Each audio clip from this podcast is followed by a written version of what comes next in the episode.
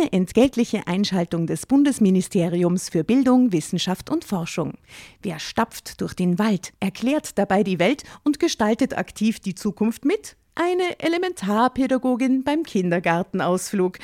Aber Spaß beiseite. Das Bildungssystem ist auf der Suche nach engagierten Elementarpädagoginnen und Pädagogen sowie Lehrkräften und hat aus diesem Grund viele neue Möglichkeiten für den Berufseinstieg geschaffen. So ist für jeden etwas dabei, zum Beispiel auch für QuereinsteigerInnen. Jede und jeder kann für sich unter gewissen Voraussetzungen, aber unabhängig von seinem Alter, die Entscheidung treffen, sich in einem pädagogischen Beruf in der Gesellschaft zu engagieren. Wenn auch du Lust hast, in der Schule oder im Kindergarten aktiv die Zukunft von Kindern mitzugestalten, dann schau auf die Webseite klassejob.at.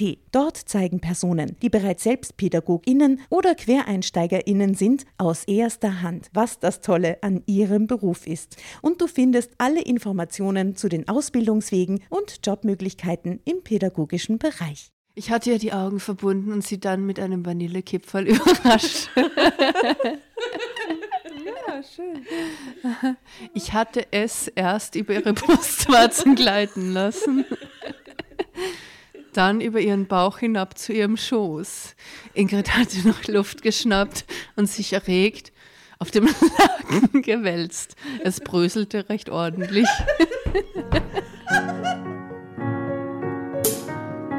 Drama Carbonara. Ein Tisch in Wien, ein trashverliebter Lesezirkel, eine dramatische Kurzgeschichte aus einem Romanheft? Und wer Drama Carbonara schreit, übernimmt zwar das Vorlesen, humorvoll und gesellschaftskritisch reflektiert, wird die Geschichte aber von allen am Tisch. Los geht's!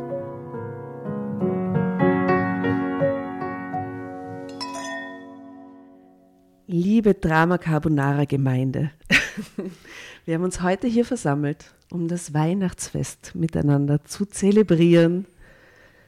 Amen kommt ganz zum Schluss. Jetzt möchte ich erst einmal alle hohen Priesterinnen an diesem Tisch vorstellen. Die liebe Asta ganz in Schwarz sitzt neben mir. Halleluja! Die Nora ruht in sich auf der anderen Seite. Voller Balance sage ich Hallo. Und unsere liebe Gastleserin, die Teresa Präauer, fragt sich gerade, was soll ich tun als hohe Priesterin? Doch, ich habe mich schon entschieden, nämlich ja. Hi. She's from New York. That's cool. Welcome. Ja, wunderbar. Wir feiern Weihnachten. Der Tisch ist extrem schön geschmückt. Mhm. Es gibt eine rote, alte, 100 Jahre alt gewirkte Tischdecke. Weinrot, darauf eine Lichterkette, aber eine stilvolle. Ich weiß gar nicht, wo man sowas findet. Du, das ist diese berühmte Lichterkette, die schon in der Toskana mit war. Ja, die war schon überall. Die hat so schön ausgesehen. Die der Georg schon am Hirn trug, beim letzten Abendmahl. Als Jesus. Ja. Wollen wir hier diesen Full-Circle-Moment gleich feiern. Es war schon eine beleuchtete Dornenkrone. Es ist auf jeden Fall mega weihnachtlich hier. Es gibt so goldbesprähte Nüsse und so. Es ist wirklich toll. Papa. Und deswegen haben wir uns heute eine Tischexpertin eingeladen. Und Theresa, du bist die Autorin und hast dein letztes Buch spielt an einem Tisch. Und würdest du diesen Tisch für unsere HörerInnen beschreiben und ihnen sagen, wie es aus deiner Sicht Ja, also zu einer Geschichte gehört ja dann das ganze Ambiente auch schon. Da komme ich rein. Ich bin selbst sehr neugierig und ich liebe es, anhand von Wohnungseinrichtungsgegenständen Schlüsse zu ziehen auf die WohnungsbewohnerInnen. Jetzt bin ich aber wirklich neugierig, was du sagst. Also mir ist schon aufgefallen, eben die Kunst, die mir bekannt ist vom Stylianos Schicho und überhaupt einige so Flohmarkt- und Designerstücke. Vielleicht eine typische, im besten Sinne typische 7. Bezirkswohnung. Well. Wer nicht in Wien wohnt, Bobo- oder Hipsterwohnung. Aber sehr schön. Also ich fühle mich wohl. Das gefällt mir sehr gut. Ja, die vielen Snips in der Schale versprechen Großzügigkeit, aber auch Sparsamkeit. Ist immer gut. Jedes Mal ein Normal zum Trinken. Ich liebe es. keine Kosten und Mühen gescheut mit das Namen. So, der Cremant war so teuer, wir mussten bei den Snacks sparen. Ja. Das ist die Realität. Keine Trüffelchips. Und auch die Mandarinen türmen sich hier. Ist die Frage, ob die im Laufe des Abends verzehrt werden. Wer sich auf die Mandarinen stürzt, ich fürchte niemand. Ein paar. Ah, doch. Ja. Ja. Naja, was Gesundes. Mhm. Und Blumen, Alkohol ist immer wichtig, aber auch zur Vorbereitung wahrscheinlich stand hier die ganz typische Hipstergetränk Club Mate, seit 20 Jahren in Berlin. Da schau. Gern getrunken. Und Fritz-Cola. Ja. Also ich kann da einiges lesen und kann auch die Zukunft schon vorhersagen. Wow. Naja, und draußen steht ja das Gerüst eines sogenannten, wie heißt der Chair? Ohne Polsterung steht da draußen dieser schöne, aus dem Gestänge. Mhm. Ja, das werden wir nachrecherchieren. Marcel Breuer. Genau, genau. Wo hast du den her? Den habe ich in Raps gekauft von einem Altwarentandler, den es je gab. Und es hat sich herausgestellt, dass es ein frühes Original ist von 1923. Und ich warte darauf, dass Christie's mir schreibt und sagt, jetzt nehmen wir ihn in die Auktion. Für 3 Millionen Euro. Darum beneide ich dich. Ich finde das Interessante, ich gehe selbst gern auf Flohmärkte, dass man in so Wohnungen manchmal nicht sagen kann, legt da jemand sehr viel Geld auf den Tisch oder geht jemand eben gern auf Flohmärkte und findet dann so die Gusto-Stückerln. Das mache ich auch gern, ja. Eher nicht so viel Geld ausgeben, aber so suchen und jagen nach so Dingen. Ist bei dir auch der Fall. Und ich liebe Pfarrflohmärkte, muss ich sagen, weil da sind die besten. Leute meistens nicht, was sie da vor sich auf dem Tisch haben. Meistens finden sie genau das hässlich, was ich gerade großartig finde. Das ist auch ein Schicksal. Das war mein Glück, als ich begonnen habe, Möbel und Sachen zu sammeln irgendwie, dass damals da wirklich überhaupt noch kein Interesse an vielen Dingen war, die dann total zum hippen Must-Have-Ding geworden sind. So. Eben zum Beispiel hier diese Rosita, mir gestern mit jemandem unterhalten. Ich habe die das ist so eine alte Stereoanlage aus den 70er Jahren, in schrecklichem Design eigentlich, aber sie ist ein Klassiker geworden. Schaut aber großartig aus. Und die ist jetzt mittlerweile das fucking 4-fache Wert von dem, was ich dafür gezahlt habe, vor auch schon wieder wahrscheinlich über 10 Jahren oder so. Aber es gibt so Dinge, die kommen einem unter, da muss man zugreifen. Oder habe ich auch oft zugegriffen und bin dann später drauf gekommen, hey, das ist voll das Ding, das ist voll rar plötzlich, das gibt es nicht mehr. Oder da suchen die Leute voll danach. Sowas beglückt mich auch. Ja. Sehr. Weniger schön finde ich, wenn, so war es bei mir, ich finde der heißt Prater Chair, das ist so ein neueres Design, ein Holzsessel in verschiedenen Farben. Den habe ich mir geleistet vor 4 Jahren und vor 2 Jahren. So wie der Würstelbrater? Ja, genau, wie der Wiener Brater. Und den habe ich vor 4 Jahren, habe ich 2 Stück gekauft und jetzt wollte ich 2 nachkaufen und die waren jetzt schon doppelt so teuer, nämlich aus der Fabrik doppelt so teuer. Also das ist wieder so eine Frage der Inflation und aber absurder Preissteigerung. Und das heißt, wenn ich damals mehr von diesen Stühlen gekauft hätte, wäre ich jetzt schon doppelt so reich. Ne? Ja, doppelt so reich. Man muss ja wieder wen finden, der sie einem dann abkauft für den Preis. Genau, ja. Deswegen, das sind schon die harten Business-Fragen. Die harten Business-Fragen. Liebe Frauen, liebe Vintage-Frauen. Übrigens dein Pullover, wo du jetzt so da sitzt, der ist doch auch von Oma, oder nicht? Nein, der ist nicht von der Oma. Der ist von Carhartt, Entschuldigung. So was. Romana. Der ist herrlich und den kann man sich extrem gut so wie kuscheln. Viel mehr Leute, die Leute suchen viel mehr Körperkontakt mit mir, wenn ich den Pulli an. Das ist, was auch immer wir für eine Geschichte lesen heute, wir müssen beim Foto, das wir dann gemeinsam machen, wenn wir uns alle an dich kuscheln am Ende des Abends. Ja, ihr werdet so glücklich sein. Oh, das ist wirklich extrem. Na, das überlege ich mir am Ende des Podcasts, wenn ich das mache. Vielleicht erfahren wir noch kurz einen Ticken mehr, wer du bist, weil ich glaube, dass viele, die kennen und viele, die nicht kennen. Aber du bist ja quasi sehr erfolgreiche Schriftstellerin, aber du bist ja eigentlich auch bildende Künstlerin, oder? Ja. Also mein Beruf ist Schriftstellerin und meine Herkunft ist bildende Künstlerin, sagen wir mal so. Und ich habe auch nach dem Studium, ich habe Malerei studiert am Mozarteum in der Malereiklasse und Germanistik in Salzburg und dann bin ich nach Berlin gegangen und dann nach Wien. Und habe dann so nach dem Studium versucht, 10 Jahre von der bildenden Kunst zu leben. Und dann kam die Schriftstellerei dazwischen und das ist mein Leben geworden und ist auch gut so. Und die Kunst ist noch immer Impulsgeberin und interessiert mich wahnsinnig, gehe gerne in Ausstellungen. Aber nicht nur die Kunst, sondern auch Trash-TV und der Dreck auf den Straßen, das fasziniert mich. Mode, Gesellschaftsthemen, Psychologie, so Dinge. Genau, aber Schriftstellerin, mein letzter Roman heißt Kochen im falschen Jahrhundert. Bin ansonsten keine Tischexpertin, aber wenn es um Konstellationen geht im Lauf eines Abends, das Gute ist an einer Tischgesellschaft im literarischen Sinne, dass die Personenanzahl meistens begrenzt ist, der Raum begrenzt ist und die Dauer und innerhalb dessen das Setting stattfindet und bestückt werden kann und es auch im Kleinen zu großen Explosionen kommen kann. Also das Kammerspiel. Ein Kammerspiel. Und dafür gibt es ja viele Beispiele. Gut erzählte Beispiele. Ja. Auch an diesem Tisch, wo wir jetzt hier sitzen, ist das schon das eine oder andere Mal passiert, möchte ich mal anmerken. Was ist passiert? Kleinere und größere Explosionen. Ja, das stimmt. Der einen und anderen Art. Also, ja, stimmt.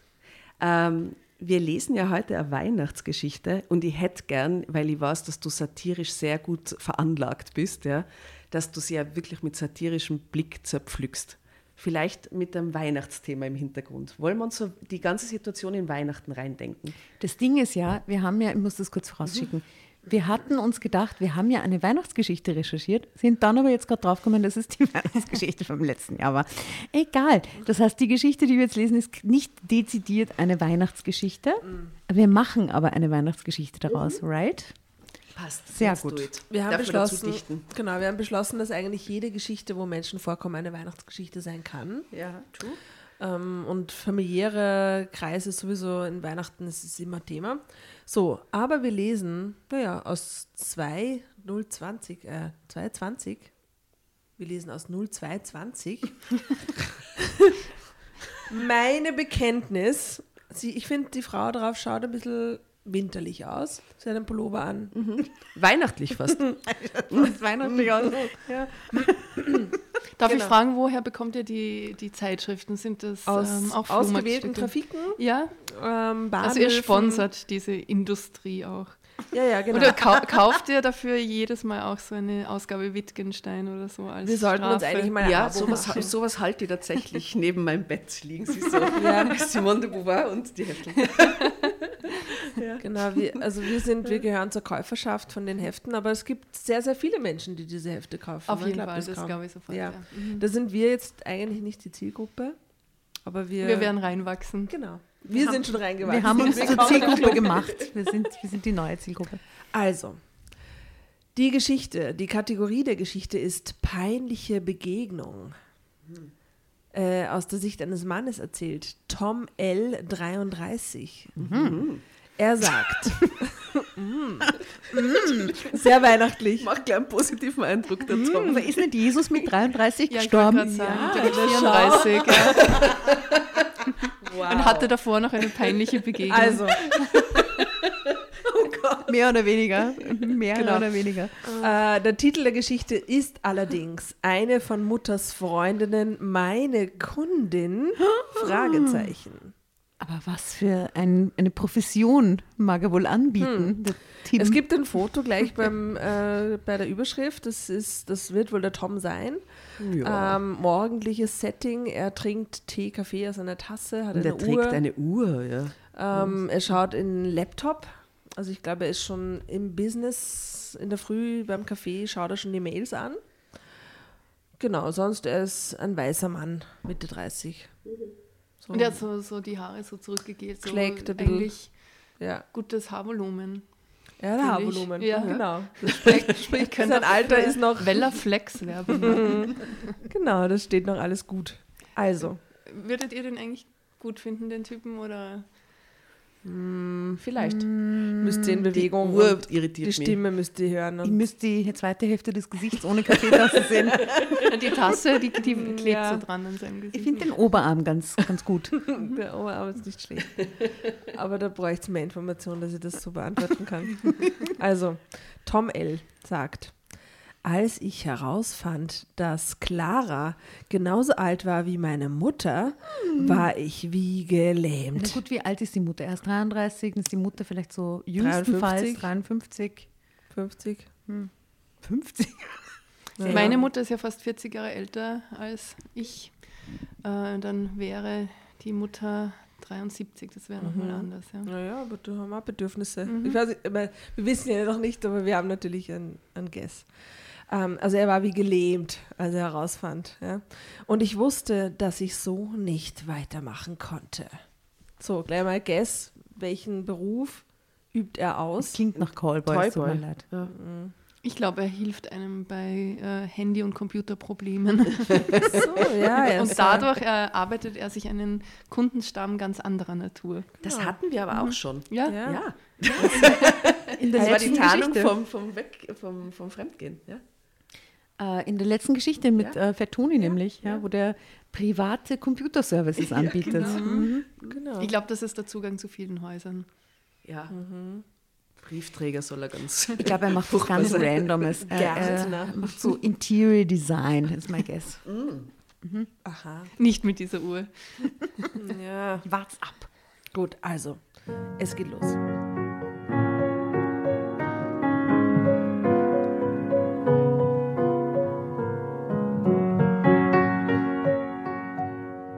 Erwartungsvoll sah ich aus dem Fenster.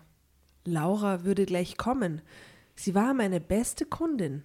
Wir sahen uns fast jedes Wochenende. Ihr Mann war Unternehmer und schon über 50. Außerdem war er passionierter Golfspieler und somit häufig und gerade am Wochenende unterwegs. Finde ich gut. Ich finde, das suggeriert einen gut betuchten Haushalt. Genau. Ja, da hat alles in Ordnung. Ja. Suggeriert extrem den Callboy.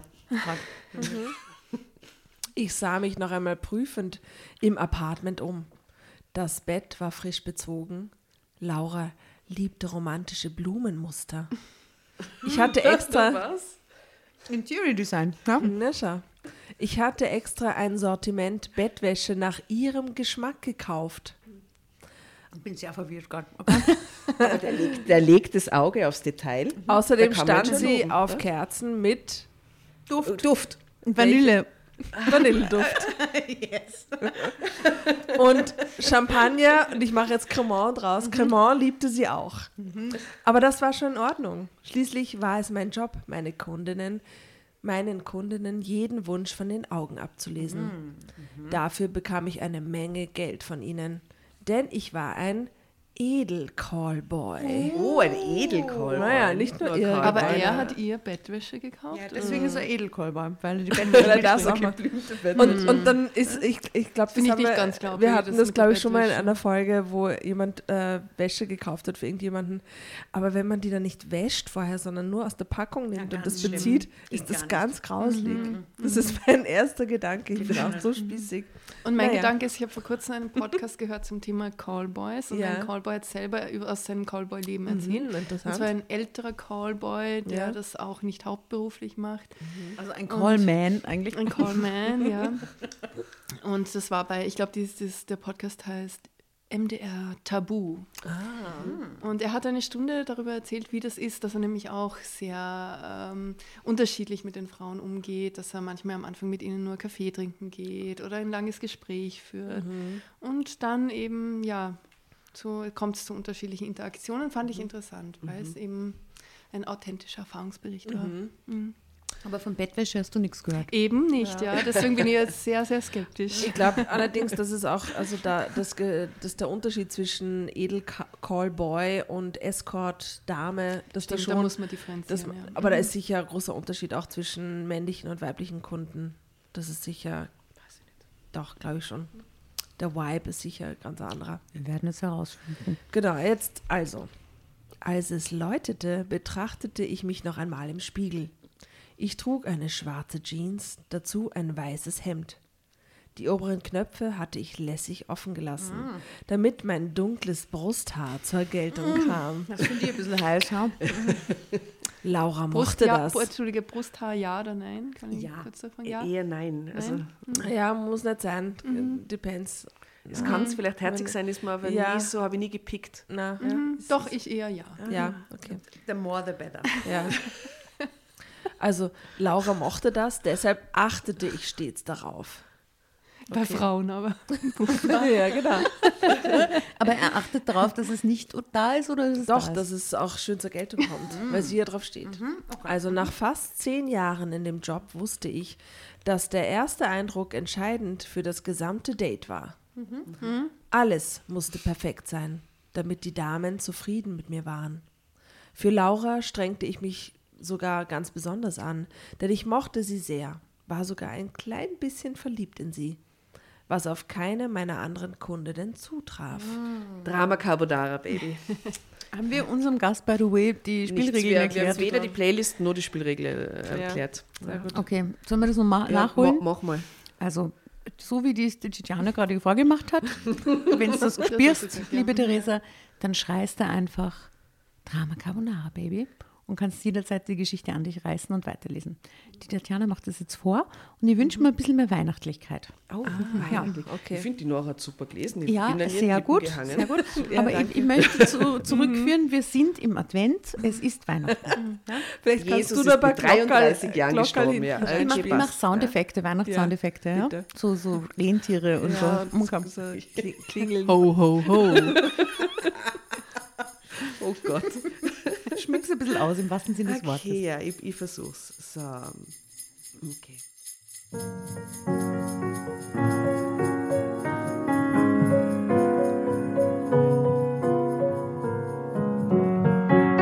Trotzdem war ich nicht wählerisch. Schließlich wollte ich den Job nicht ewig machen. Im Laufe der nächsten Jahre wollte ich so viel Geld zusammenbekommen, dass ich mich mittels einiger geschickter Investitionen zur Ruhe setzen konnte. Gasonieren kaufen. So kam es dann und wann auch vor, dass ich mich mit Kundinnen verabredete, die wesentlich älter waren als ich. In den Kreisen, in denen ich verkehrte, war das erträglich.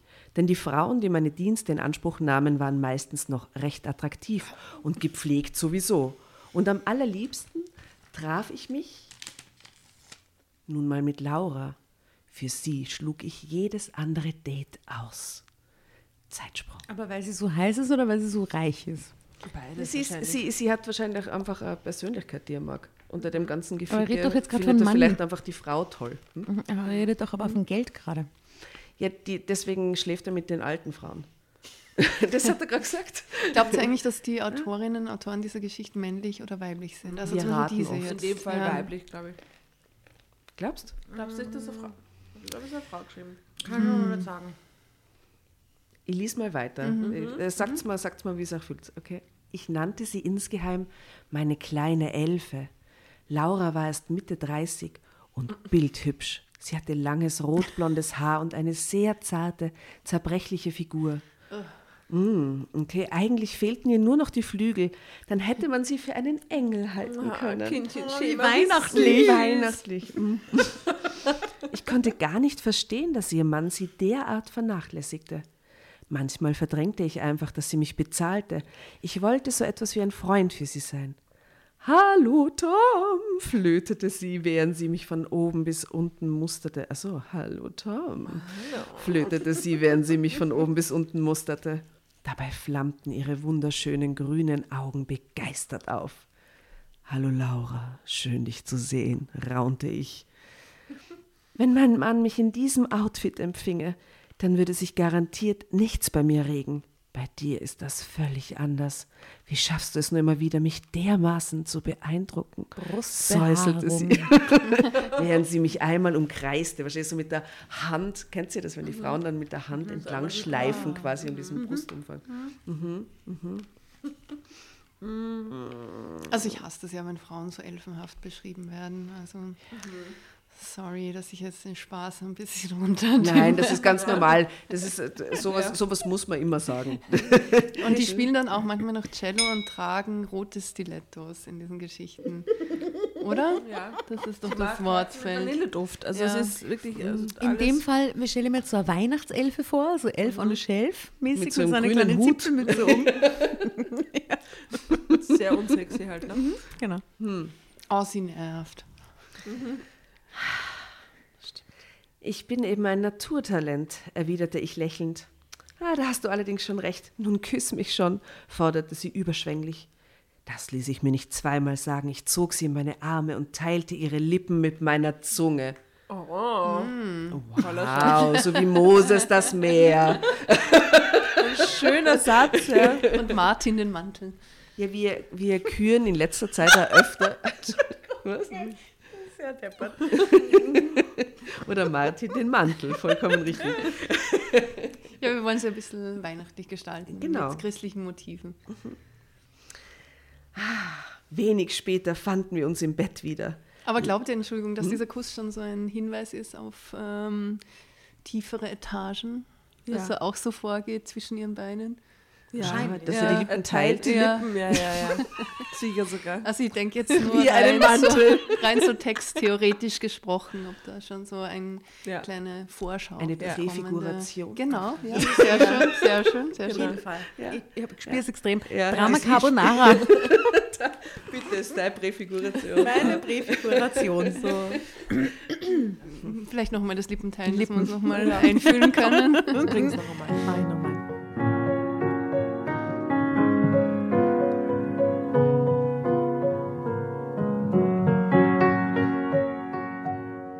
Das ließ ich mir nicht zweimal sagen.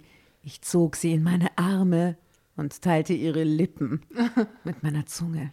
Ist doch ein bisschen geil jetzt. Ja, super, was so. Wir küren eben immer den Satz der Geschichte. Also falls dir Satz besonders gut gefällt, sag's. Mhm. Wenig später fanden wir uns im Bett wieder. Laura war da, genau wie meine anderen Kundinnen. Das finde ich jetzt etwas nivellierend. Dafür, dass das steht auf die Frau. So. Ich dachte, Laura ist was Besonderes. Ja. Jetzt geht er nach Liste vor. Okay. Obwohl sie sich finanziell alles leisten konnten, fehlte ihnen doch das Wichtigste im Leben. Die Liebe. Der Penis. Zeitsprung. Fast jede der Frauen war verheiratet, aber keine von ihnen wurde wirklich von ihrem Mann geliebt oder zumindest nicht mehr. Deshalb suchten sie das Gefühl von Wärme und Geborgenheit und natürlich auch sexuelle Befriedigung bei mir. Dass ich ihnen all das geben konnte, machte mich stolz. Es stärkte mein Ego ungemein, wenn ich eine Frau im Bett immer wieder mit neuen Tricks und Raffinessen überraschen konnte. Wirklich so? Aha. Sie gefühlsmäßig an den Rand ihrer Grenzen brachte. An den Rand ihrer Grenzen brachte. Sehr schön. Wow. Aber nur an den Rand der Grenzen. Ja. Nicht darüber hinaus. Vielleicht so eine Art doppelgliedriger Ausdruck. Aber ungeil eigentlich. Den Rand ihrer Grenzen. Na, finde ich gar nicht. Es war erhebend für mich, wenn sich ein nackter Frauenkörper wild unter mir wand, wenn ich die erstickten kleinen Lustschrei vernahm und das Betteln. Wieso erstickt? Weil es nicht erlaubt Special Interest. Achso, ja, aber sie wollen nicht so laut sein. Und das Betteln nach Erlösung. Erlöse mich. Es ist doch eine Weihnachtsgeschichte. Ja.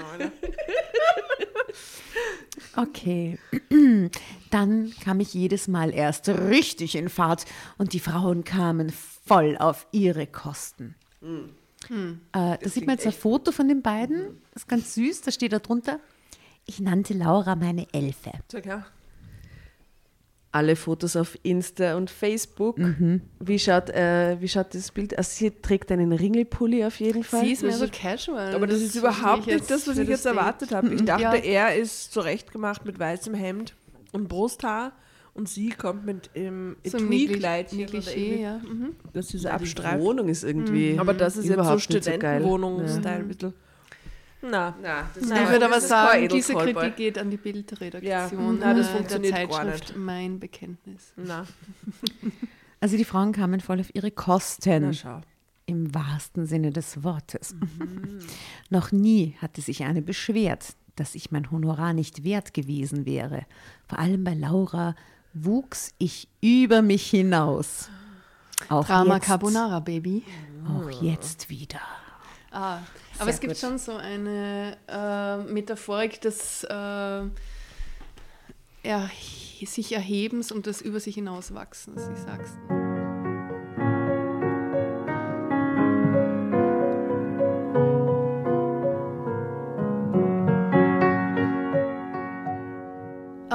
jetzt wieder. In diesem Moment.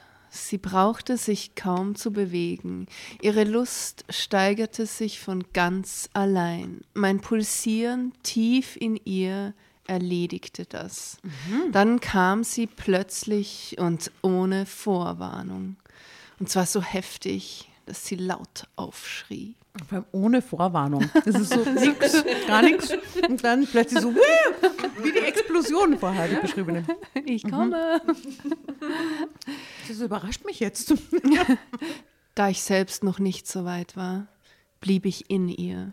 Immer wieder meldete sich ihre Lust in kleinen Schüben zurück. Und ich folgte ihrem Auf und Ab, bis sich sie erneut in den 7. Himmel katapultierte. Während sie atemlos in meinen Armen lag, hörte ich nicht auf damit, sie zu küssen und ihr Zärtlichkeiten ins Ohr zu flüstern. Ich wusste genau, wie dankbar sie mir dafür war. Aber deswegen allein tat ich es nicht. Mhm. Wie ich schon erwähnte, Laura war die... auch wegen dem Geld. Wie ich schon erwähnte, Laura war die einzige meiner Kundinnen, die mir wirklich etwas bedeutete. Und das ließ ich sie eben auch spüren. Jetzt habe ich einen Guess für die Geschichte. Mhm. Ich glaube, diese alte Freundin von der Mutter kriegt das irgendwie spitz und will es der Mutter erzählen. Und dann deckt er alles auf und sagt der Laura, dass er sie liebt. Und vielleicht kommen sie zum Schluss zusammen und er ist kein Callboy mehr. Und verbringen dann Weihnachten gemeinsam. Ja. Mhm. Ist es so der Drall, den diese Geschichten nehmen, dass es zuerst um Sex geht und dann um Liebe? Ja. Ja. Und nie umgekehrt. Er beschreibt doch auch, dass denen die Liebe fehlt, diesen Frauen. Ja. Und er kann die Liebe irgendwie substituieren. Nee. Also ja. Aber er spürt es ja auch. Bei ihr ja, schon. Mal. Bei ihr spürt das, ja, true. Jedenfalls kommt er jetzt mit den heftigen Fragen. Warum lässt du dich nicht scheiden? Warum vergeudest du? Das Orakel hat gesprochen. Warum vergeudest du die schönsten Jahre deines Lebens mit einem Mann, der lieber Golf spielt, als dich in seinen Armen zu halten? Eigentlich geht ja beides, also so rein zeitmanagementmäßig, aber okay. Hatte ich sie irgendwann gefragt. Weißt du, wie oft ich darüber schon nachgedacht habe? Aber ich kann nicht, Tom. Als ich Paul geheiratet habe, habe ich mein Studium geschmissen. Damals hat er mich vergöttert. Deshalb wollte ich nur für ihn da sein. Das war naiv von mir. Wenn ich ihn jetzt verließe, wäre ich mittellos. Wir haben nämlich einen Ehevertrag geschlossen, der besagt, dass ich, wenn ich mich von ihm trenne, keinen Cent bekomme. Das ist sehr blöd. Aber sie ist auch erst Mitte 30. Ne? Also ja. Ist jetzt auch nicht so, dass sie könnte das Studium schon noch fortsetzen, aber sie ist einfach so faul, meine Meinung. Und ich will nicht auf der Straße landen, verstehst du? Hatte sie geantwortet. Punkt. Jetzt ist so ein, wisst ihr, wie manchmal so satzzeichentechnisch, ist jetzt so ein Stern. So ein Zeitsprung, ne? So ein Asterisk. Mhm. Nein, das ist jetzt der Stern von Bethlehem natürlich. Genau. Vielleicht weiß dieser Stern den Weg. Mhm. So ehrlich war noch keine zu mir gewesen. Das hatte mich ganz schön beeindruckt und führte immer mal wieder dazu, dass ich mir ausmalte, wie es wäre, mit Laura zu leben. Natürlich rein hypothetisch, denn ich war nicht der Typ, der einer Frau treu sein konnte. Davon war ich überzeugt. Andererseits hatte ich noch nie eine feste Beziehung gehabt. Ich hatte überhaupt keine Vorstellung davon, wie es sich anfühlte. Jeden Morgen, warte, ich muss das ein bisschen rauer lesen, weil er ist jetzt so ein harter Kerl, jeden Morgen mit derselben Frau aufzuwachen. Ich hatte bereits während des Studiums damit begonnen, meinen Körper zu verkaufen. Aber er hat auch studiert. Mhm. Es hatte sich wie von selbst ergeben und danach mein ganzes Leben bestimmt. Ich war schon damals bei den Mädels und auch bei älteren Frauen sehr begehrt. Irgendwann hatte ich mit der Frau eines Professors geschlafen. Sie war offenbar so begeistert von mir gewesen, dass sie mir beim Gehen einen 100er zugesteckt hatte. Hoffentlich waren das nicht Schillingpreise. Mark, das war noch Mark. Ja. Sie nahm an, dass ich ein armer Student wäre. Sie wusste nicht, dass ich aus wohlhabenden, Suspense, wohlhabendem Hause stammte. Das war wohl die Ideengeberin. Deshalb war ich auch nicht beleidigt gewesen. Ja. Zuerst hatte ich entschieden, ablehnen wollen, aber dann hatte ich es doch nicht getan. Schließlich war es mein erstes selbstverdientes Geld. wie auch immer ich es mir erarbeitet hatte. Ich hatte den Schein dann sogar gerahmt und ihn in meiner kleinen Studentenbude an die Wand gehängt. Das ist Dagobert Duck-Move. Extrem. Das ist genau wie so Männer, die dann reich geworden sind. Das war mein erster Hunderter, den ich erbumst habe. Aber das ist der Typ, der macht dann irgendwann so einen Alpha-Mail-Podcast, oder? Ja, genau. Also den ersten Schein, der hängt hier noch an meiner Wand. Genau. Sozusagen als Symbol, dass man leicht Kohle machen konnte, wenn man in etwas besonders gut war. Ja. Und mein Talent lag eindeutig darin, eine Frau im Bett glücklich zu machen. Das bestätigte sich während meines Studiums immer wieder. Die Professorengattin hatte mich an einige ihrer Freundinnen weiterempfohlen. Irgendwann hatte ich mich vor liebeshungrigen Damen kaum noch retten können. Das muss man sich jetzt mal vice versa mit einer jungen Frau vorstellen. Mhm. Die hat was mit dem Professor und der empfiehlt sie seine Kollegen weiter und die halbe Uni bumst die junge Studentin. Das wird gar nicht gehen. Das ist ein Traum, oder? Oh Gott. Schwierig, ja. Also gibt es sicher oft. Vice versa, das ist total schwierig eigentlich, was da gerade ist. Oder? Gut, aber wir wollen jetzt nicht so kritisch sein in dieser Folge. Wir freuen uns eigentlich für seinen Erfolg. Er macht Karriere als Bumsboy. Ist doch gut. Und er beglückt viele liebeshungrige Damen. Er hat viel zu geben auch. Ja, ja. Und er kauft Blümchenbettwäsche. Er macht sich auch Gedanken. Also ganz so. Ich musste mir tatsächlich einen Terminkalender anlegen, um meine Verabredungen zu koordinieren. Manchmal war ich so beschäftigt gewesen, dass ich für mein Studium kaum noch Zeit hatte. Es machte mir eben unwahrscheinlich Spaß, den Frauen das zu geben, wonach sie sich sehnten. Inzwischen hatte ich auch keine Skrupel mehr, mir meine Dienste gut von ihnen bezahlen zu lassen. Das hat doch von Anfang an keine Skrupel gehabt, oder? Ja, denke ich auch. Ja. Mhm. Tut das so, als wäre er nett. Er ist schon ein falscher 50er. Ja, der weiß genau. Ja. Der Tom. Ja. Okay, jetzt erzählt er ganz lang von seinem Studium und seinem... Ah, jetzt kommt die Sache mit der Mutter. Die haben wir ja schon aus den Augen verloren. Ja. Aber wie kriegen wir da jetzt den weihnachtlichen Drive wieder in dieser? Das liegt alles in deinen Händen ab. Kriegst du schon hin. Nach dem Studium bewarb ich mich meiner Mutter zuliebe in einer renommierten Firma im Unternehmensberatungsbereich. Sie war sehr stolz auf mich, als man mich einstellte. Der Job war auch interessant. Aber oft musste ich mehr als 12 Stunden am Tag investieren, wenn ich auf der Karriereleiter emporsteigen wollte. Das wurde mir mit der Zeit eindeutig zu stressig, vor allem, weil ich mich nebenher noch immer als Callboy betätigte. Ah, Stress, ne? Bück dich hoch, kommt auf die Playlist. Genau. Deichkind mag ich auch sehr. Schöne Frauen zu verführen und zu lieben war für mich die beste Entspannungsmethode, die es gab. Jedes Mal, wenn ich mit einer Kundin zusammen war, blendete ich meinen Beruf komplett aus. Ich fühlte mich dann frei und so unbeschwert, ich konnte das Leben voll genießen. Irgendwann beschloss ich, in der Firma zu kündigen und nur noch als Callboy zu arbeiten. Denn für mich gab es keine andere Möglichkeit, mein Geld lustvoller zu verdienen. Um Himmels Willen, Junge, wie konntest du nur deine Stellung aufgeben? Ich habe bei meinen Freundinnen überall herum erzählt, was für ein toller Unternehmensberater du bist und dass du dabei bist, richtig Karriere zu machen, krächzte Mutter verzweifelt. Das werde ich auch, Mama, denn ich bin wirklich gut in dem, was ich tue, erklärte ich ihr. Ich finde, dass man nach dem Studium noch mit seiner Mama so Karriereberatung macht, das... Ist doch so. Aber Mama, ich bin richtig gut in dem, was ich tue. Das finde ich schräg, dass er diese Andeutung wagt überhaupt, oder? Wie fehlt die Weihnachtlichkeit? Dabei lächelte ich versonnen. Ich musste gerade an Ingrid denken, die ich letzte Nacht erst in Ekstase versetzt hat. In weihnachtliche Ekstase. Oder in vorweihnachtliche, in adventliche Ekstase. Schön. Ja. Ich hatte ihr die Augen verbunden und sie dann mit einem Eiswürfel überrascht. Oh, Eiswürfel, ja oder nein? Nein, eindeutig nein. Ja, ich kenne deine Theorie doch dazu. Kannst du den Eiswürfel austauschen und als Vanillekipferl weiterlesen? Ja, soll ich, meint ihr. Aber ich finde ja dieses Thema Eiswürfelsex das beschäftigt mich, seit ich 9,5 Wochen gesehen habe, ob das wirklich alles so interessant ist. Auch diese Sache mit Erdbeeren und Schlagobers, also Sahne und fragwürdig. Na, brauche ich gar nicht. Lasst es uns doch mit Weihnachtsgebäck versuchen.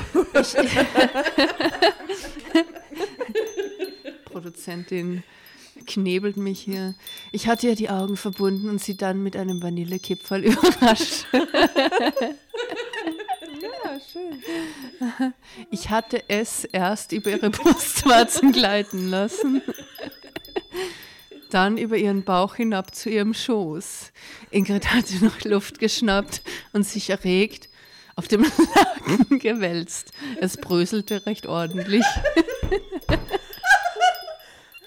Liebst du das? Liebst du das? Hatte ich ihr zugeflüstert.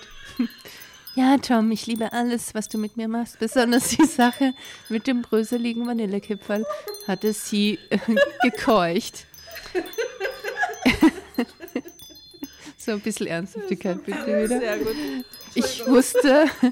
Ich wusste, dass sie die reine Wahrheit gesagt hatte. Und das war die größte Anerkennung für mich. Deshalb sah ich keinen Grund mehr, warum ich mein natürliches Talent nach und nach in einem staubtrockenen Büro veröden lassen sollte. Aber die Motivik des Staubtrockenen vereint sich mit dem Vanillekipferl hervorragend. Ja, sehr gut, ja. Ich war dafür bestimmt, Frauen glücklich zu machen. Das war es, was ich am besten konnte. Ich wollte nichts anderes mehr tun. Meiner Mutter erzählte ich, dass ich ab jetzt freiberuflich im Unternehmensberatungsbereich arbeiten würde. Damit konnte ich zukünftig auch meine Dienstreisen unter Anführungszeichen erklären. Drama Carbonara, Baby. Oh. Aber dass die Mutter das Mitspracherecht hat, ja, auch. Ja, das ist schon das ein Mamasöhnchen. Ja. Dienstreisen. Das kann eh ja wurscht sein. Mamasöhnchen, ja oder nein? Na. Absolutes Nein? Absolutes Kategorisch? Nein, es ist kein absolutes Nein, weil ich glaube, da kommt man oft später drauf. Okay. Oder? It's very true. Ja, also grundsätzlich, wenn es augenscheinlich ist, No-Go. Ja. Aber wenn es dann später hochkommt, und das ist sehr oft so, dass die Mutter ist immer schuld, wissen wir.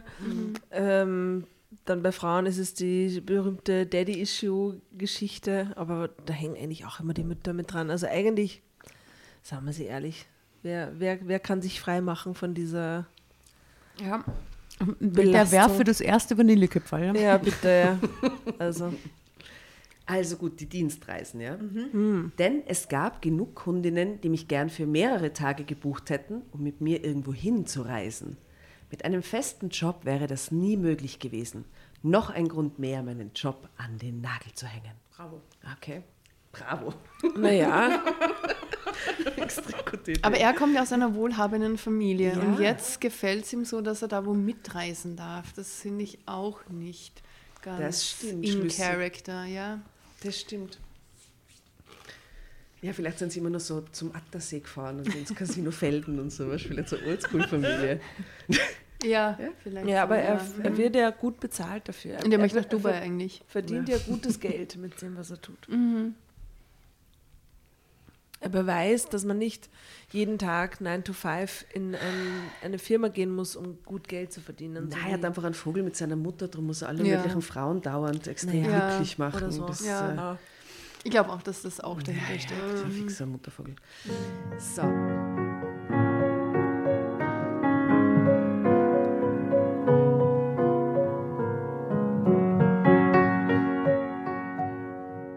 Seitdem ich hauptberuflich als Callboy arbeitete, verdiente ich eine Menge Geld. Ich kaufte mir eine schicke Eigentumswohnung in der City von München, alright, okay. Und legte mir einen schnittigen Sportwagen zu. Ja, natürlich. Ich trug nur noch teure Markenklamotten.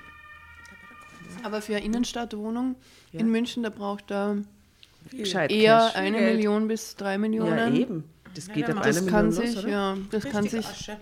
Mit Callboy-Diensten auch nicht ganz. Wow, schau. Und jetzt macht er noch einen Move. Und Mutter schickte ich jede Woche einen dicken Strauß Baccarat-Rosen, ihre Lieblingsblumen. Na, der hat fixer Mutter-Thema. Na, ganz klar, natürlich. Wenn ich zum Café bei ihr erschien, log ich, dass sich die Balken bogen. Ich erzählte ihr, dass ich mich vor Arbeit kaum retten konnte und gerade dabei war, in den oberen Wirtschaftskreisen eine steile Karriere hinzulegen. Oh Junge, als du noch ganz klein warst, wusste ich schon, dass aus dir mal etwas ganz Großes werden würde. Dein Vater würde stolz auf dich sein, wenn er noch lebte und dich so sehen könnte, schwelgte sie. Daraufhin zuckte ich zusammen, denn mein Vater würde vor mir ausspucken, wenn er wüsste, dass ich für Geld mit Frauen schlief. Und das würde Mutter garantiert auch tun. Das waren die Momente, in denen ich mich wirklich mies fühlte. Ohne es zu ahnen, machte meine Mutter mir auf grausame Art bewusst, dass mein Leben eine einzige Lüge war. Wie ist denn das mit Freunden? Freunde haben wir bis jetzt überhaupt noch nicht kennengelernt, gell? Mhm. Das erzählt er denen, meinst du? So. Ja, oder vielleicht hat er einen anderen im selben Beruf Freund oder ich weiß nicht, irgendein Umfeld. Ja? Weil bis jetzt war ja niemand, oder? Mhm. Nur die Kundinnen, die Mutter und fertig. Häselat. Schon. In Wirklichkeit war ich allein. Ich hatte ja nicht einmal einen Freund. Na schau. Wenn ich nicht gerade eine Verabredung mit einer Kundin hatte, war ich ein sehr einsamer Mensch.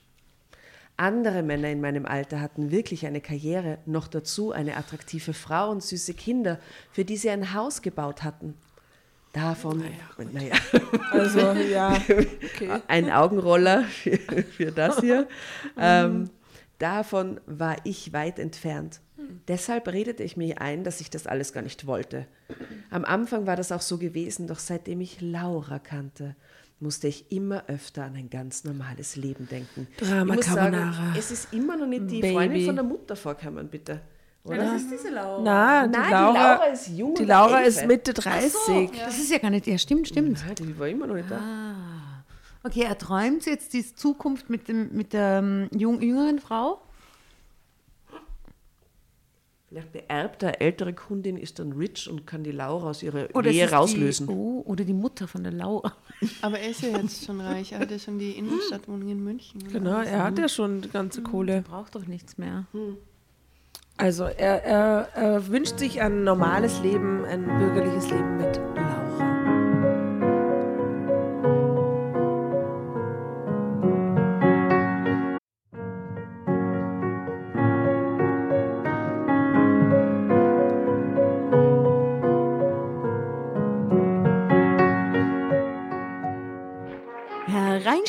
Hereinspaziert. Drama Carbonara erobert die Bühne. Kommt zur großen Drama Carbonara Podcast Revue am 15. Juni in der Kulisse Wien. Erst ein Schnitzel und ein Glaserl, dann eine skandalöse Geschichte. Und zum Schluss ein Finale Grande. Und freut euch auf unsere Special Guests aus dem Drama Carbonara Universum. Holt euch die Tickets ab sofort auf Ö-Ticket und Kulisse.at. Kommt zu uns nach Wien und bringt eure Liebsten, eure Freunde und alle Vögel und Verwandten. Wir sehen uns, wir freuen uns. Juhu, Bussi. Bussi. Juhu.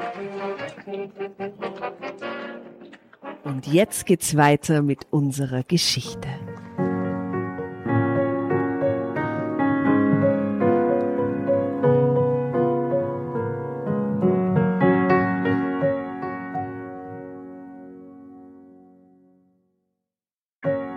Aber ich steckte in einem Teufelskreis.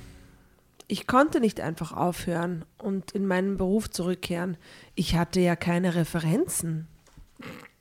Naja. Man würde mich fragen, in welchen Unternehmen ich in den letzten Jahren gearbeitet hatte. Was sollte ich dann antworten? Laura, Brigitte, Gabi. Laura in Brigitte. Naja. Und vielen weiteren gearbeitet. Na, das geht natürlich nicht. Das Fazit aus diesen Überlegungen war, dass ich mich bei meiner Mutter immer seltener blicken ließ, um nicht ständig mit mir selbst in Konflikt zu geraten. Ich täuschte noch mehr Arbeit vor. Damit konnte ich sie besänftigen. Wenn ich sie lange genug nicht gesehen hatte, war es mir wohler. Ich lebte mein wahres Leben und versuchte zu vergessen, dass es neben meinem Job als Callboy noch etwas anderes für mich geben könnte. Doch dann trat Clara in mein Leben. Clara. Zeitsprung. Ich kann immer noch nicht glauben, dass ich hier bin, sagte sie, während sie wie hypnotisiert auf das breite Bett starrte. Ich schätzte Clara auf Anfang 50. Sie sah toll aus mit ihrem kastanienroten Wuschelkopf. Sie war schlank, wirkte sehr sportlich, war kaum geschminkt. Sie hatte sich wirklich gut gehalten. Das ist die Hauptsache. Danke für die Information. Ich war mir sicher, dass ich auch ihren nackten Körper attraktiv finden würde. Ja, Gott sei Dank. Ich glaube, die Geschichte hat der Mann geschrieben. Ja, jetzt in dem Punkt, oder? Mhm. Also es gibt eine Frau, die Male Gaze imitiert. Das ja. Gibt auch, ne? Mhm. Pick me girl. Es geht natürlich nur darum, warum so nervös, fragte ich. Das erste Mal, dass ich meinen Mann betrüge. Ich hätte nie gedacht, dass ich das je fertigbringen würde. Aber ich möchte nur noch einmal die femme fatale sein, die ich früher so manches Mal gewesen bin, bevor ich Gunnar traf. Na ja, dann. Das kann ich schon verstehen. Mhm. Ja. Er hat mich gezähmt. Was? Und nun... naja, aha. Gut, ja. Und nun bin ich schon viele Jahre viel zu zahm. Gunnar hat sich eine junge Geliebte genommen, antwortete sie mit bebenden Lippen. Also ihr Mann darf und sie verliebt sich ja nicht einmal, also noch nicht. Sie hat ja nur einen Callboy. Naja, das wissen wir noch nicht, wie das Ganze jetzt weitergeht. Das tut mir leid, raunte ich und trat nah an Clara heran. Ich sah ihr tief in die Augen. Zuerst wich sie meinem Blick aus, aber ich zwang sie ganz sanft, mich anzusehen. Du hast den richtigen Weg gewählt. Vergiss deinen Mann für die nächsten Stunden. Ab jetzt zählst nur du. Weißt du, ich habe fast nur Stammkundinnen. Sie vertrauen mir. Es wäre für uns beide leichter, wenn du das auch könntest, raunte ich ihr zu. Sie nickte. Ich trat hinter sie und schmiegte mich an ihren Rücken. Ich spürte, wie sie zitterte. Wie verhalten sich deine Kundinnen in dieser Situation? Frag doch nicht so blöd. Soll ich mich ausziehen? Oh. Stammelte sie verlegen. Aber die war doch nie eine femme fatale. Nein, das ist gerade... In diesem Augenblick berührten meine Lippen Claras Nacken so sanft wie eine Feder. Mm. Sie stöhnte leise auf, als ich den Reißverschluss ihres Kleides öffnete. Die Nacht mit ihr wurde etwas ganz Besonderes, denn Clara war etwas ganz Besonderes. Schön. Es war keine Übertreibung, als sie behauptete, einst eine femme fatale gewesen zu sein. Ist so schön, oder? Der Sex mit ihr war echt aufregend gewesen. Da gab es sicher ein Lektorat für diese Tempusformen. Super schön. Deshalb hatte ich eigentlich auch erwartet, dass sie sich wieder bei mir melden würde. Aber das tat sie nicht.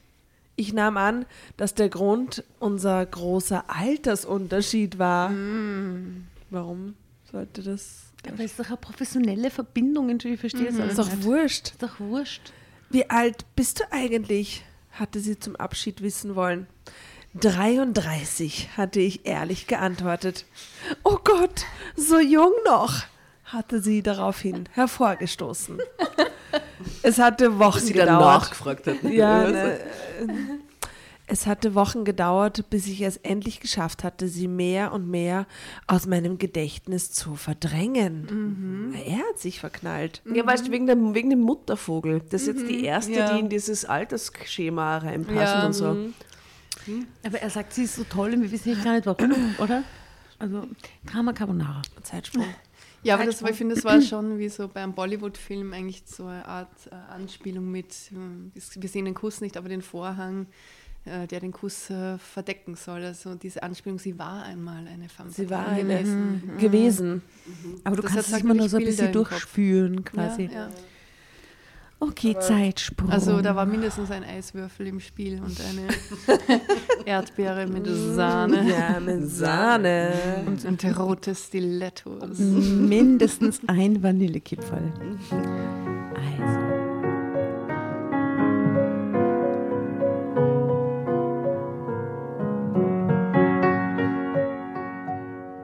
Es war an Mutters Geburtstag.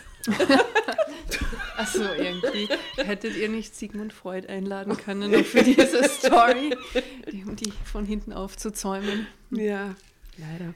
Es war an Mutters Geburtstag, als es mich traf, wie einen Dampfhammer. Ich hatte gedacht, Mutter wäre allein. Im Grunde mochte sie Geburtstagspartys gar nicht. Die Mutter hat einen Boyfriend. Oh nein, ja. Die Mutter, die Clara ist bei der Mutter eingeladen, sie ist Gast. Hat eine Freundin eingeladen. Aber die Formulierung, es traf mich wie ein Dampfhammer. Wie ein Dampfhammer. Kommt doch auch aus dem 19. Jahrhundert eher, ne? Mhm. Wahrscheinlich. Industrialisierung, so. Lokomotiven. Ja. Und Industrialisierung und 70er-Jahre-Pornos. Ja. So, der Dampfhammer. Es gibt mehrere Referenzen. Ja.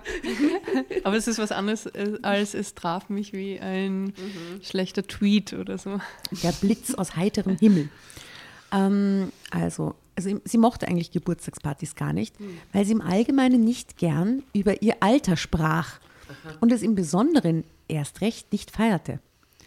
Als ich bei ihr ankam, herrschte jedoch Jubel, Trubel, Heiterkeit, wie bei so einer Weihnachtsparty. Mhm. Was ist denn hier los? Du gibst eine Party? Das habe ich ja noch nie erlebt, brachte ich erstaunt hervor. Das tue ich nur für dich, Tom. Ich möchte ein bisschen mit dir angeben, weil du doch so erfolgreich im Beruf bist. Genau. Das ist so, ich finde, ein bisschen ein Loriot-Moment, oder? Das bei der Weihnachtsparty wahrscheinlich. Mhm. Aber eigentlich ist es eine große Mutter-Sohn-Geschichte, die wir hier zu hören bekommen. Stimmt, sehr stark. Wie ja auch Weihnachten ist, eine starke Mutter-Sohn-Geschichte. Ja. Aber der Eros kommt da immer erst zum Schluss, ne? Wir werden sehen, ob der überhaupt noch auftaucht. Außerdem möchte ich die Mutter, das tue ich doch nur für dich, Tom. Ich möchte ein bisschen mit dir angeben, weil du doch so erfolgreich in deinem Beruf bist. Außerdem möchte ich dich einer jungen Dame vorstellen. Das ist wohl nicht die letzte Geliebte. Klaras Tochter. I told you. Sie ist die Tochter einer neuen Freundin von mir, Laura. Laura, sehr attraktiv, sehr intelligent. Sie ist Anwältin. Ich denke, ihr beide würdet hervorragend zusammenpassen. Schwelgte Mutter. Was ist eigentlich die Top-Liste der Berufe, der anzustrebenden Berufe in diesen Geschichten?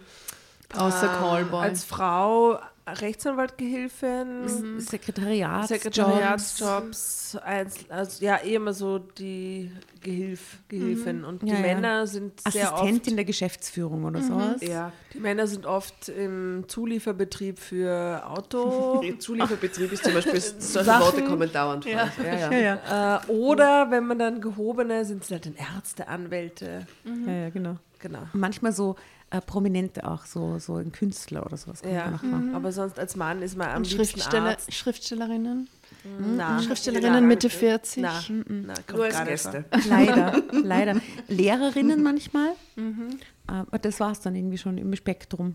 Na, sonst so Büro halt. Ja, oder so ein bisschen so der verruchte Fotograf oder der sexy Barbesitzer oder so irgendwas. Ja. Aber Pfarrer war auch schon mal dabei, oder?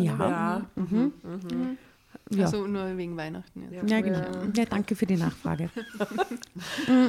Also die Mutter schwelgt. Mama, bitte. Das Thema hatten wir doch oft genug. Ich bin nicht geeignet für die Ehe. In meiner Branche ist man mit seinem Beruf verheiratet. Das finde ich sehr passend. Ich bin doch ständig unterwegs. Was glaubst du, welche Frau das lange mitmacht? Begehrt dich auf.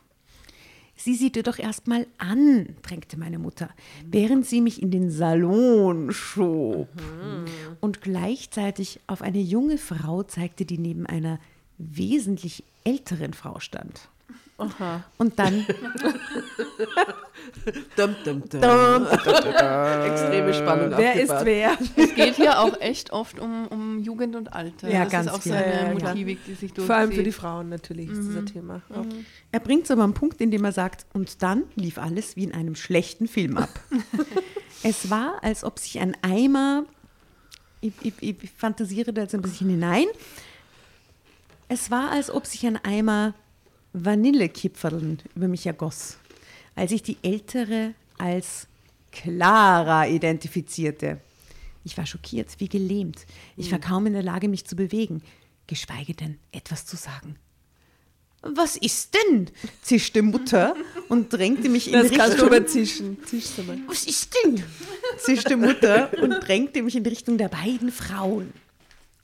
Darf ich vorstellen? Das sind meine liebe Freundin Clara und ihre reizende Tochter Annette. Ah, okay, nette Laura. Annette, nicht Laura. Das ist mein Sohn Tom, präsentierte sie mich stolz. Sehr erfreut stieß ich hervor, wobei ich zuerst Clara die Hand reichte und dann ihrer Tochter. Clara war genauso durcheinander wie ich. Sie zitterte, versuchte es aber nicht allzu sehr zu zeigen. Nur ihre Augen sagten mir, dass ich nichts zu befürchten hatte. Das hatte ich auch nicht erwartet. Schließlich saßen wir im selben Boot. Keiner von uns beiden wollte, dass die Wahrheit ans Licht kam. Was ist los, Tom? Du benimmst dich wie ein Stoffel? Zischte Mutter. Sie zischt es wieder. Was ist los, Tom? Du benimmst dich wie ein Stoffel. Zischte Mutter, als ich ohne Erklärung den Rückzug antrat. In der Diele erwischte sie mich noch. Was hast du denn gegen die Kleine? Ich habe sie extra wegen dir eingeladen. Die Kleine. Das ist so despektierlich. Du beleidigst nicht nur Annette, sondern auch Clara. Wenn du jetzt gehst, fauchte Mutter. Ich mag nicht, dass du mich anpreist wie saures Bier. Ich bin durchaus in der Lage, mir selbst eine Frau zu suchen, wenn ich das möchte. Woher kennst du diese Clara überhaupt? Du hast nie etwas von ihr erzählt, regte ich mich auf. Du hast dich auch lange nicht mehr blicken lassen. Sonst hätte ich dir von ihr erzählt. Ich habe Clara beim Bridge kennengelernt. Natürlich. Wir haben uns auf Anhieb sehr gut verstanden. Und weißt du, was das Witzigste an der ganzen Geschichte ist? Wir sind am selben Tag geboren. Ach, lagen auf derselben Säuglingsstation. Na, das ist aber echt schräg. Clara hat heute auch Geburtstag. Ist das nicht rührend? Wie klein die Welt doch ist. Okay. Ja. Tirillierte Mutter. Egal. Es kommt wieder ein kleiner Stern aus Bethlehem. Ja, wie klein die Welt doch ist, hämmerte es in meinem Kopf. Schlagartig war mir klar, dass mir so etwas jederzeit wieder passieren konnte. Die schlimmste Erkenntnis jedoch war, dass ich mit einer 60-jährigen Frau im Bett gewesen war, obwohl ich Clara für viel jünger gehalten hatte. Entschuldigung, er hat sie für Mitte 50 gehalten, ja, oder? Und ist also doch dann irgendwie auch wurscht, oder nicht? Das ist doch nicht? Komplett wurscht. Was für ein Arsch. Also, oh Jesus. Das war einfach zu viel für mich. Ach Gott, der Arme, oder? Ich musste vor Aufregung würgen. Und ich fragte mich, wie ich das bisher eigentlich ertragen hatte. War ich wirklich so verkommen, dass ich nicht mal vor einer Frau Halt machte, die vom Alter her meine Mutter sein konnte? Das ist doch abartig. Eine Frau mit Anfang 50 könnte auch seine Mutter sein, oder nicht? Ja. Das hat er auch kein Problem gehabt. Mit einem Mal konnte ich mich selbst nicht mehr leiden. Ich konnte meiner Mutter auch nicht mehr in die Augen sehen. Ich musste schleunigst weg von hier. Tut mir leid, Mama, aber ich kann nicht bleiben. Ich habe noch einen wichtigen Termin. Log ich und floh einfach. Beim Psychotherapeuten, ja. Das war gut. Ich muss zur Analyse. Ja. Tom, rief sie hinter mir her. Doch ich drehte mich nicht mehr um. Und das ist wieder ein Foto. Wie immer konnte ich Laura nicht widerstehen. Aber... Oh, die Laura. Das ist wieder die Laura im Game. Aber nur im Bildgame. Im Bildgame? Also Bussi unter der Kuscheldecke. Ja. Ich wünsche mir auf jeden Fall, dass die Teresa nochmal schreit. Ich hätte gern, dass du nochmal liest, weil die Geschichte zu Ende ist. Schick sie um? Ja, ich gebe mir die Chance, selber zu machen, sonst schicke ich sie um. Am liebsten wäre ich im Erdboden versunken, aber der tat sich nicht auf. Deshalb rannte ich stundenlang ziellos durch die Stadt, um einen klaren Kopf zu bekommen. Danach fuhr ich zum Appartement, in dem ich meine Kundinnen empfing. Ich wusste jetzt, dass ich so nicht weitermachen wollte. Ich konnte es einfach nicht mehr. Also griff ich nach dem Notizbuch und rief alle, nach dem Notizbuch 1965, oder? Rief die Stammkundin an, um ihnen mitzuteilen, dass ich zukünftig nicht mehr zur Verfügung stand. Eine Stunde später stand Laura vor der Tür. Was? Ah. Oh, wow. Aha. Okay, das ist wirklich Tabula Rasa und neues Leben. Okay, Drama-Carbonara, Baby. Oh, das ist eine sehr gute Stelle. Aber ich möchte lieber, dass mit Clara was geht, als mit Laura. Nein, die ist zu alt. So. Leider. Die ist bald tot. Sie ist ja schon 60.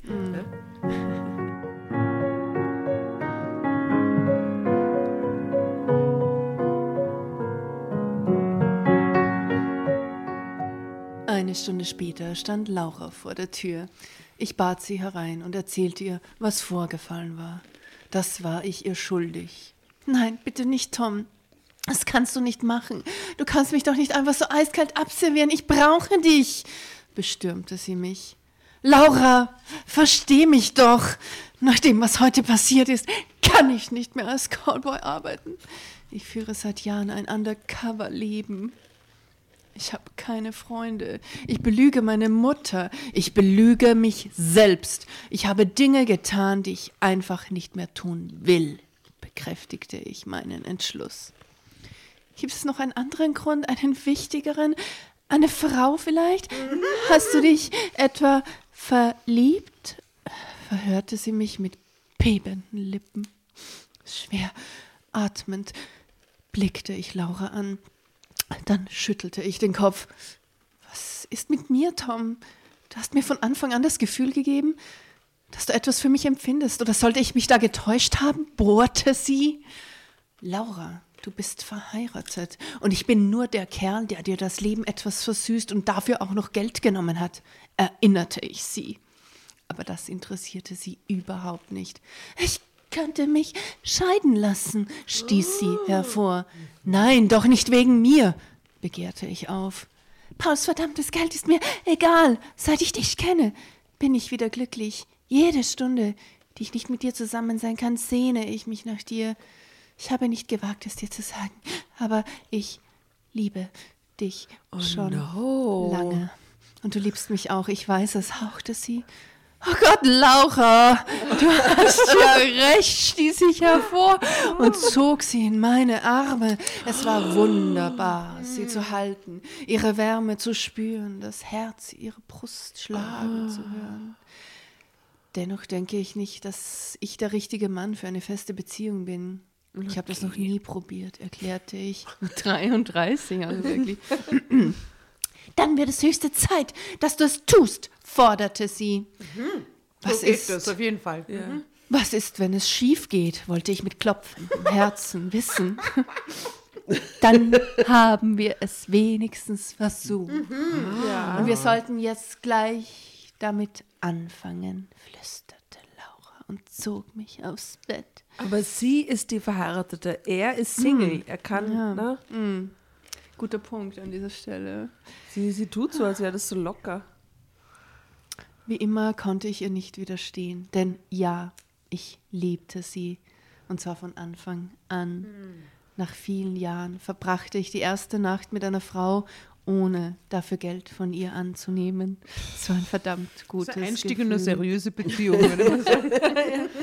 Das ist gratis heute, gell?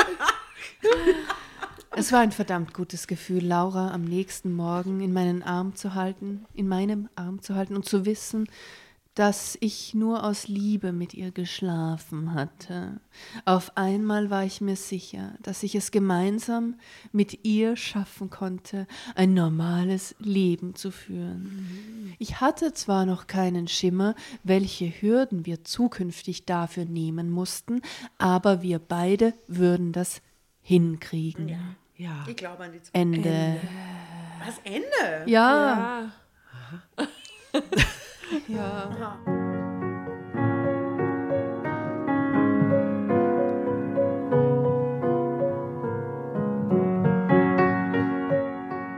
Und die Sache mit Clara ist total unaufgelöst. Und aber sie lässt sie jetzt scheiden? Oder was macht die? Ich verstehe. Die Clara war nur Aktionspunkt, damit er endlich reinen Tisch macht. Die Clara hat nur den Impuls gegeben, dass es so nicht weitergehen kann. Aber wie verdient er jetzt sein Geld? Ja, gute Frage. Die nächste, der hat doch nichts im Leben. Ja, hat keine Referenzen, oder? Keine Referenzen. Na, und sie hat ihr Studium nicht fertig gemacht. Ja. Katastrophe. Ja. Aber er kommt aus einer wohlhabenden Familie und besitzt bereits eine Wohnung in München und ein schnelles Auto. Also ich glaube, flüssig. Es sollte sich irgendwie ausgehen. Verkaufen, oder? Ja. Kaufen die Wohnung und ziehen halt irgendwo anders hin. Ne? Ziehen in eine kleinere Wohnung. Oder die Mutter freut sich voll, dass es eine Schwiegertochter gibt. Ja. Und gibt ihnen Geld und schenkt ihnen ein Haus und macht Sachen. Jetzt bist du endlich kein Stoffel mehr. Sie muss sich erst einmal scheiden lassen. Aber sag mal, wie hast du diese Laura eigentlich kennengelernt? Ja. Und dann eher so, bei der Unternehmensberatung. Auf einem Kongress. Ich muss sagen, es war wahnsinnig weihnachtlich. Ja, das wollte ich auch gerade sagen. Das war sehr gut. Irrsinnig weihnachtlich. Jetzt esse ich auch eine Mandarine. Na schau. Ich fand diesen kleinen erotischen Ausflug mit dem Vanillegipfel sehr lustig, muss ich sagen. Ja, war gut. Vielleicht ist das ein Impuls, nach draußen Weihnachtsgebäck mehr einzubeziehen. Mhm, ins Liebesspiel, in den Feiertagen. So Lebkuchengewürz. Da bleibt immer so viel über. Ja, eben. Man backt ja immer zu viel. So Rumkugeln mit mehr Rumkugeln mit Rumkugeln. Ja. Da wird dann schon was einfallen. Ne? Mehr habe ich zu dieser Geschichte nicht zu sagen. Mhm. Ja, aber sie ist so ein bisschen jetzt, ich muss das schon noch ein bisschen literarisch auch nochmal diskutieren. Bitte, sehr gerne. Also ich finde, die wenigen Höhepunkte, über die sie verfügt, flachen auch besonders schnell ab. Ja. Rein jetzt so vom Storytelling her hätte ich mir da mehr erwartet. Wirklich? Mehr Spannungssteigerung, mehr Sex tatsächlich. Obwohl so viele theoretische Höhepunkte da drinnen verpackt waren. Stimmt, so nimmt, du meinst, ne? Deshalb kann man sich ja dazu denken, wenn man Fantasie hat. Ja, oder? Ja. Ach so, wenn man Orgasmen zählt. Ja. Ich habe sehr viele Orgasmen gezählt. Von sehr vielen Höhepunkten in dieser Geschichte. Keine literarischen halt, ja. Ja. Gibt es ein Fazit sonst? Ein weihnachtliches Fazit. Was ist denn dein Lieblingsweihnachtslied, Teresa? Weil normalerweise singen wir zu Weihnachten immer was. Stimmt. Und zwar dieses, wo die mit der die Engerlern, die Gagerlern, die Purzeln, die Gagerlern, wie wird's? Die Engel. Lustig. Es hat sich halt eröffnet, heißt. Es hat sich halt eröffnet, das himmlische Tor. Das haben die Asta und ich gerade im 1. Bezirk gesungen, letztens auf der Straße. Das ist doch wunderschön. Das ist schön, das singen wir. Und Maria durch ein Dornwald ging, finde ich auch sehr schön, aber das ist sehr traurig. Schau, du bist so ein Weihnachtsliedschwester. Lieblingsweihnachtslied. Ja, wow, voll gut. Schau das hier an. Nein, ich finde, wenn ich selber nicht singen muss, es wird schon gleich dumper, finde ich ein sehr schönes, stimmungsvolles Weihnachtslied. Und sonst so ein Klassiker, leise rieselt der Schnee. Haben wir nicht letztes Jahr mit Ausdruffred, haben wir da nicht, es wird schon gleich dumper? Ah, ja, stimmt, ja. Oh Gott. Ja, das war schön. Ja. Das war sehr schön. Ja. Ja, dann singen wir, es hat sich halt eröffnet, das himmlische Tor. Ich kenne den Text nicht, aber ich werde einfach mit. Ich habe den Text leider auch nicht auswendig. Ja, den müssen wir jetzt googeln und dann singen wir das. So ist es. Und eine Strophe, oder weil es hat ja 4 Strophen. Also ich habe jetzt eine, wir singen eine und gut ist, oder? Ja, das ist ja gut, wenn wir es mal. Warte mal. Es hat sich halt eröffnet, das himmlische Tor. Die Engel an die Kugeln ganz haufenweis hervor. Die Birbelen, die Madelen, die machen Purzigageln. Bald auf, wie bald ab, bald hin und bald her. Bald Unterschied, bald Überschied, es freut sie umso mehr. Halleluja, Halleluja. Halleluja, Halleluja. Ich habe alles versucht. Aber wir können es auch nochmal singen. So. Na, das ist herrlich. Das war Maria durch ein Dornwald ging. Wundervoll. Ja, alles ist bestes. Maria durch ein Dornwald ging. Weil da kriegen alle sofort eine Depression. Es ist herrlich, aber man braucht es nicht. So, wir müssen noch unser Publikum verabschieden Richtung Weihnachten. Ja, also glaub, wir hauen auf die Playlist auf jeden Fall alles, was heute gesungen wurde und nicht gesungen wurde. Sonst noch ein Lied, das zur Geschichte passt, vielleicht für die Playlist? Eigentlich aus The Apartment, oder? Ist doch auch so eine Geschichte. Ist das The Apartment? Dieses Hey, Mrs. Robinson, das ist auch die Geschichte mit der Liebe zu einer Freundin der Eltern. Das stimmt. Genau. Das nehmen wir auch noch drauf. Und Last Christmas, bitte. Ja, das kann man immer machen. Kann man immer bringen. Ansonsten wünschen wir frohe Weihnachten. Frohe Weihnachten, ihr Lieben. Frohe Weihnachten. Hoffentlich geht es euch gut. Mit vielen peinlichen Begegnungen. Zu Weihnachten meinst du? Mit viel Explosionen das am Tisch. Motto, das Motto unserer peinliche Begegnungen. Ihr Lieben, wir wünschen euch ein herrliches Weihnachtsfest, wo auch immer ihr es verbringt. Und es ist, ob ihr es feiert oder nicht, ist uns wurscht. Habt es jedenfalls herrlich in den Feiertagen. Wir hören uns dann wieder nächste Woche zu Silvester hin. Da gibt es auch wieder eine kleine Explosion, würde ich mal sagen. Und ansonsten danke fürs treue Zuhören an alle unsere fantastischen HörerInnen da draußen. Bussi, ja. Bussi, Bussi. Bussi, frohe Weihnachten. Frohe Weihnachten. Ja, frohe Weihnachten. Und danke, Therese, dass du da warst. Ja, sehr gerne. Servus.